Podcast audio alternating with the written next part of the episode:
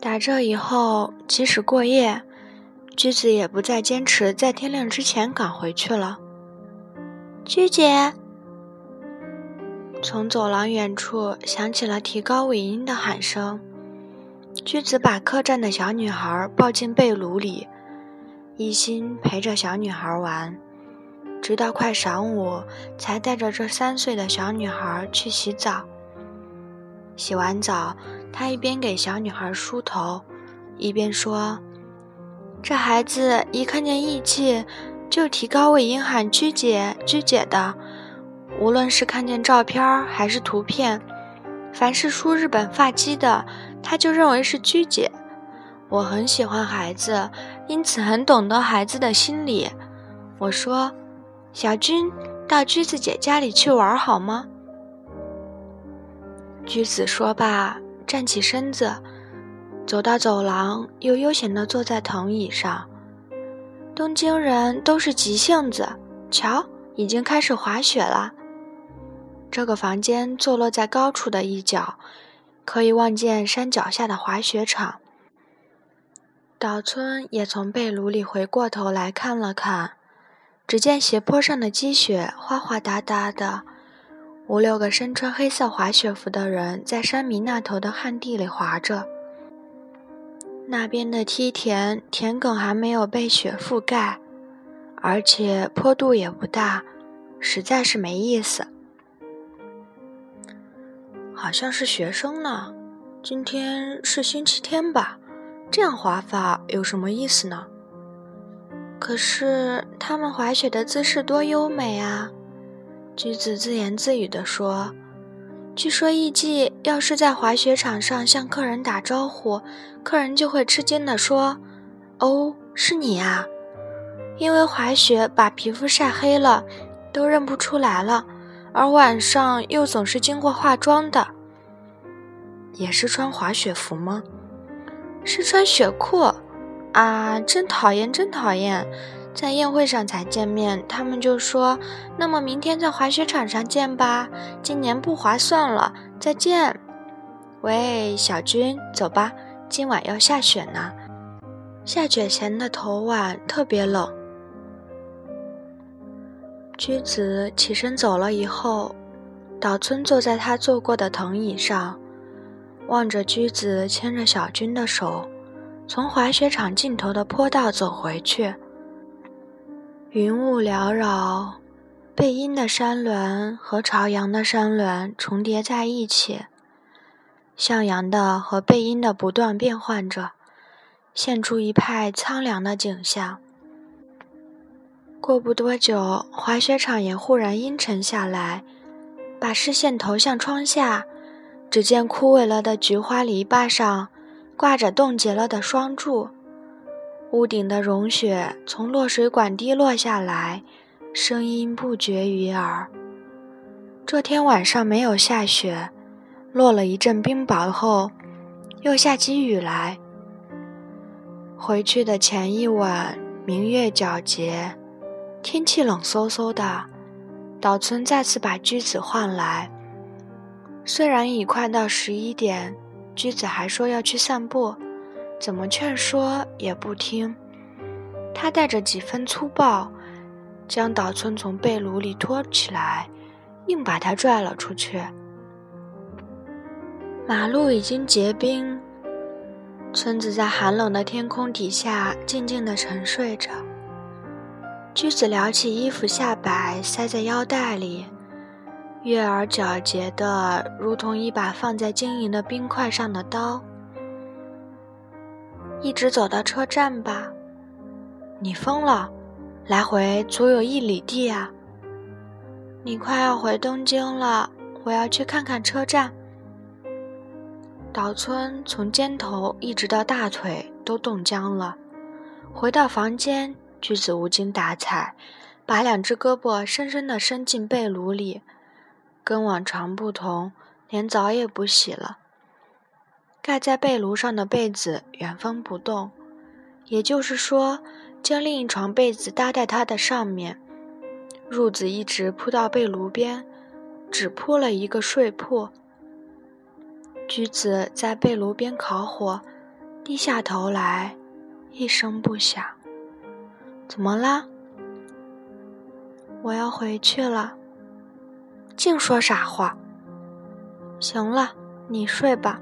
我就这样。为什么要回去呢？不回去了，就在这里等到天亮。没意思，不要闹别扭了。谁闹别扭了？我才不闹别扭呢。那么，哎，人家难受着呢。哦，原来是这么回事，没什么关系嘛。岛村笑了，又不把你怎么样，讨厌！你也真傻，还那么乱跑一气。我要回去啦，何必回去呢？心里难过。哦，你还是回东京去吧，我心里真难过呀。菊子悄悄地把脸伏在被炉上。所谓难过，可能是担心跟旅客的关系陷得更深吧，或是在这种时候，他极力控制自己郁郁不乐的心情而说的。他对自己的感情竟发展到这个地步了吗？岛村沉思了好一阵子。你回东京去吧，我本来准备明儿就回去。哟，为什么要回去呢？橘子醒过来似的扬起脸说：“就是待下去，我也帮不上你什么忙呀。”他呆呆地望着岛村，突然带着激昂的语调说：“你就是这点不好，你就是这点不好。”橘子焦急地站起来，冷不防地搂住岛村的脖子，他简直方寸已乱。顺嘴说了一句：“你不该说这种话呀！起来，叫你起来嘛！”说着，他自己却躺了下来，狂热的不能自己。过了片刻，他睁开了温柔而湿润的眼睛。“真的，你明天就回去吧。”他平静地说过之后，捡起掉落的发丝。岛村决定第二天下午三点动身。正在换装的时候，客栈掌柜悄悄地把居子叫到走廊上。岛村听到居子回答说：“是啊，你就算十一个钟头好了。大概是掌柜认为算十六七个小时太长了。一看账单，才晓得一切均按时间计算。早晨五点以前走的，算到五点。”第二天十二点以前走的，就算到十二点。橘子在大衣外面围上一条白围巾，把岛村一直送到车站。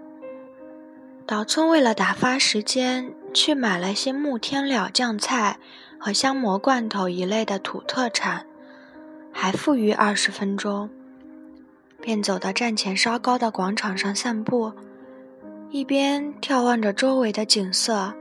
一边想到，这是布满雪山的狭窄地带啊。橘子浓密的黑发在阴暗山谷的寂静中，反而显得更加凄怆了。在这条河流下游的山腰，不知怎的，有个地方投下了一束淡淡的阳光。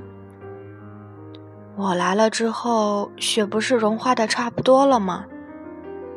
可是，只要一连下两天雪，马上就积上六尺厚。倘使连着下，那边的电线杆的灯也要埋在雪里喽。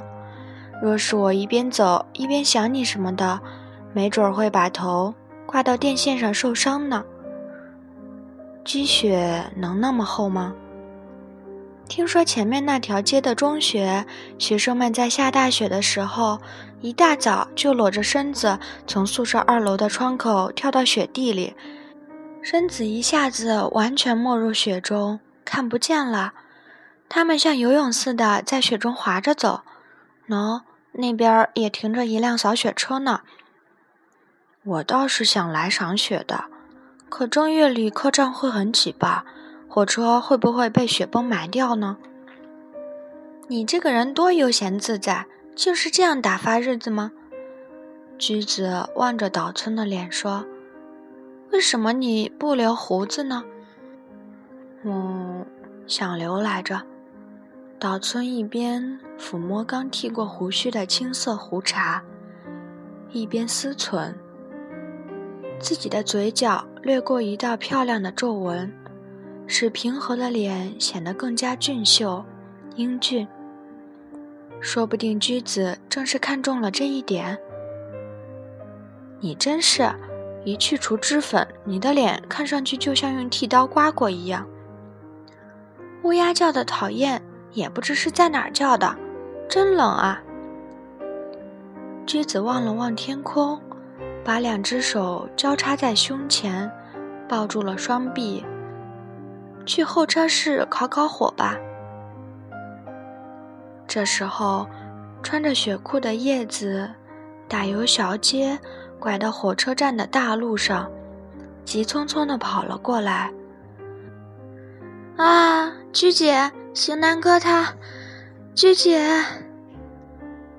叶子喘着粗气，好像小孩子要躲避可怕的东西而搂住母亲一般，抓住了驹子的双肩。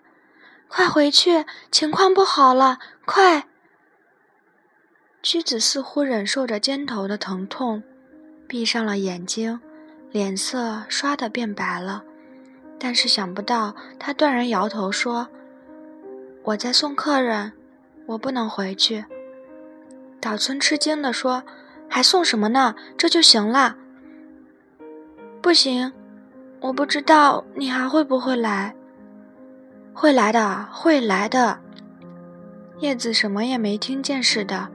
焦急地拉住驹子说：“刚才给客栈挂电话，说你到了车站，我就赶来了。行男哥在找你呢。”驹子一动不动地忍耐着，突然把他甩开，说：“不。”这时候，橘子踉踉跄跄地走了两三步，就哇哇地想要呕吐，但什么也吐不出来。眼睛湿润，脸上起了鸡皮疙瘩，叶子紧张起来，木呆呆地望着橘子。但是由于那副表情过分认真，不知是怒是惊还是悲伤，像假面具一样，显得非常单纯。他掉过脸来，冷不防抓住岛村的手，一味提高嗓门，连求带逼地说。哦，对不起，请你让他回去吧，让他回去吧。好，我叫他回去。岛村大声说：“快回去吧，傻瓜。”有你说的吗？橘子一边对岛村说，一边把叶子从岛村身边推开。岛村正想举手指指站前那辆汽车，可是被叶子用力抓过的手指。有点麻木了，我马上让他乘那辆车子回去。你先走一步好吗？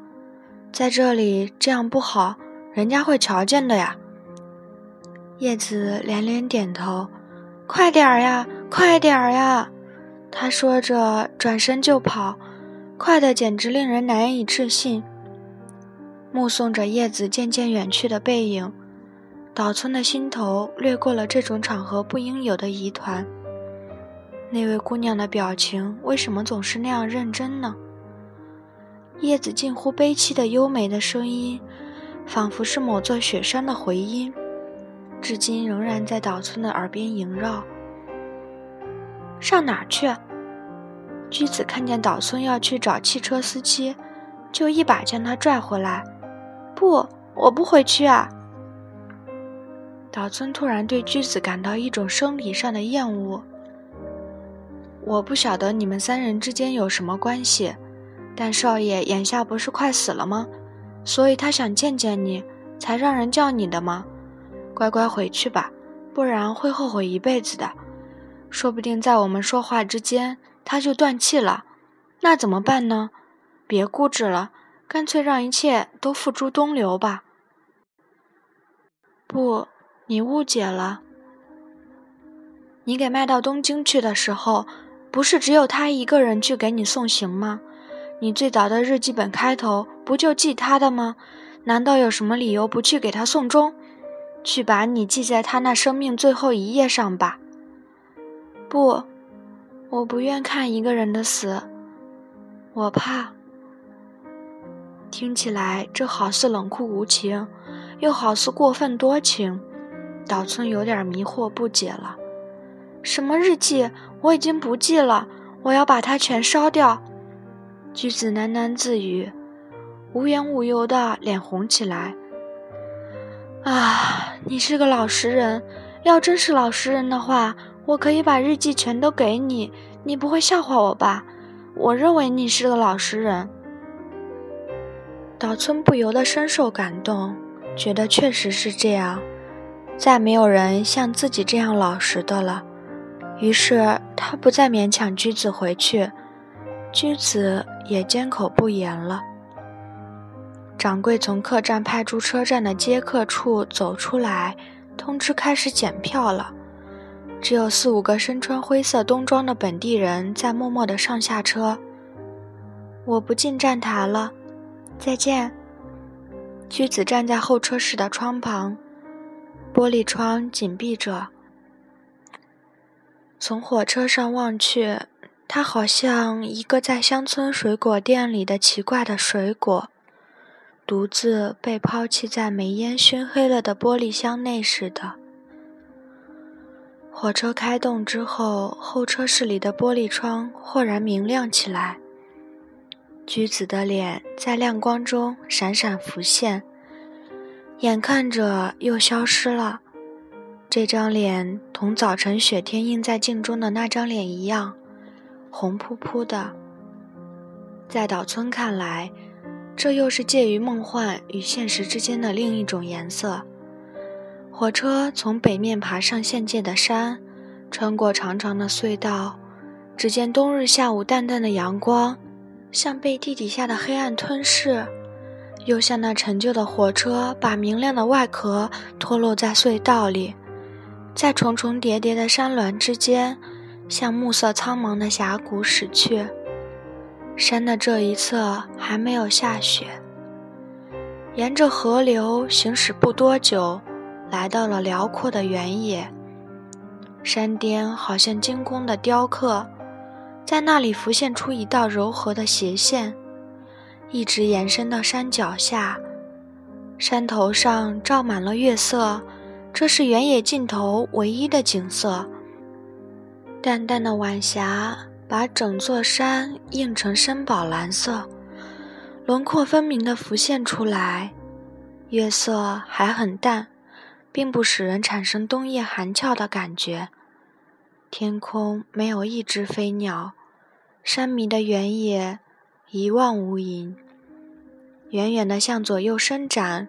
快到河边的地方，耸立着一座好像是水电站的白色建筑物，那是透过车窗望见的。在一片冬日萧瑟的暮色中，仅留下来的景物。由于开了暖气，车窗开始蒙上一层水蒸气，窗外流动的原野渐渐暗淡下来，在玻璃窗上又半透明地映现出乘客的影像。这就是在夕阳映照的镜面上变幻无穷的景色。旧的褪了色的老式客车，只挂着三四节车厢，好像不是东海道线火车，而是别的地方的火车。灯光也很暗淡。岛村仿佛坐上了某种非现实的东西，失去了时间和距离的概念，陷入了迷离恍惚之中。突然的，让他载着自己的身躯奔驰，单调的车轮声，开始听的时候像是女子的絮絮话语。这话语断断续续，而且相当简短，但它却是女子竭力争取生存的象征。他听了十分难过，以致难以忘怀。然而，对渐渐逝去的岛孙来看，现在这已经是徒增几许旅愁的遥远的声音了。型男正好在这个时候断气了吧？居子为什么坚持不回去？会不会因此未能给型男送终？乘客少得令人生畏，只有一个五十开外的男人与一个红脸蛋的姑娘相对而坐，两人只顾谈话。姑娘浑圆的肩膀上披着一条黑色的围巾，脸颊嫣红似火，漂亮极了。她探出上身，专心倾听。愉快地对答着，看两人的样子是长途旅行的。可是到了有个纺织厂烟囱的火车站，老人急忙地从行李架上取下柳条箱，从窗口卸到站台上，对姑娘留下一句：“那么有缘再会相逢的。”就下车走了。岛村情不自禁。眼泪都快夺眶而出，就连他自己也惊愕不已。此情此景，越发使他觉得这位老人是在同女子告别回家的。做梦也没想到，他们两人只是偶然同车邂逅而已。男的大概是跑单帮什么的。本次播送到此结束，谢谢大家收听。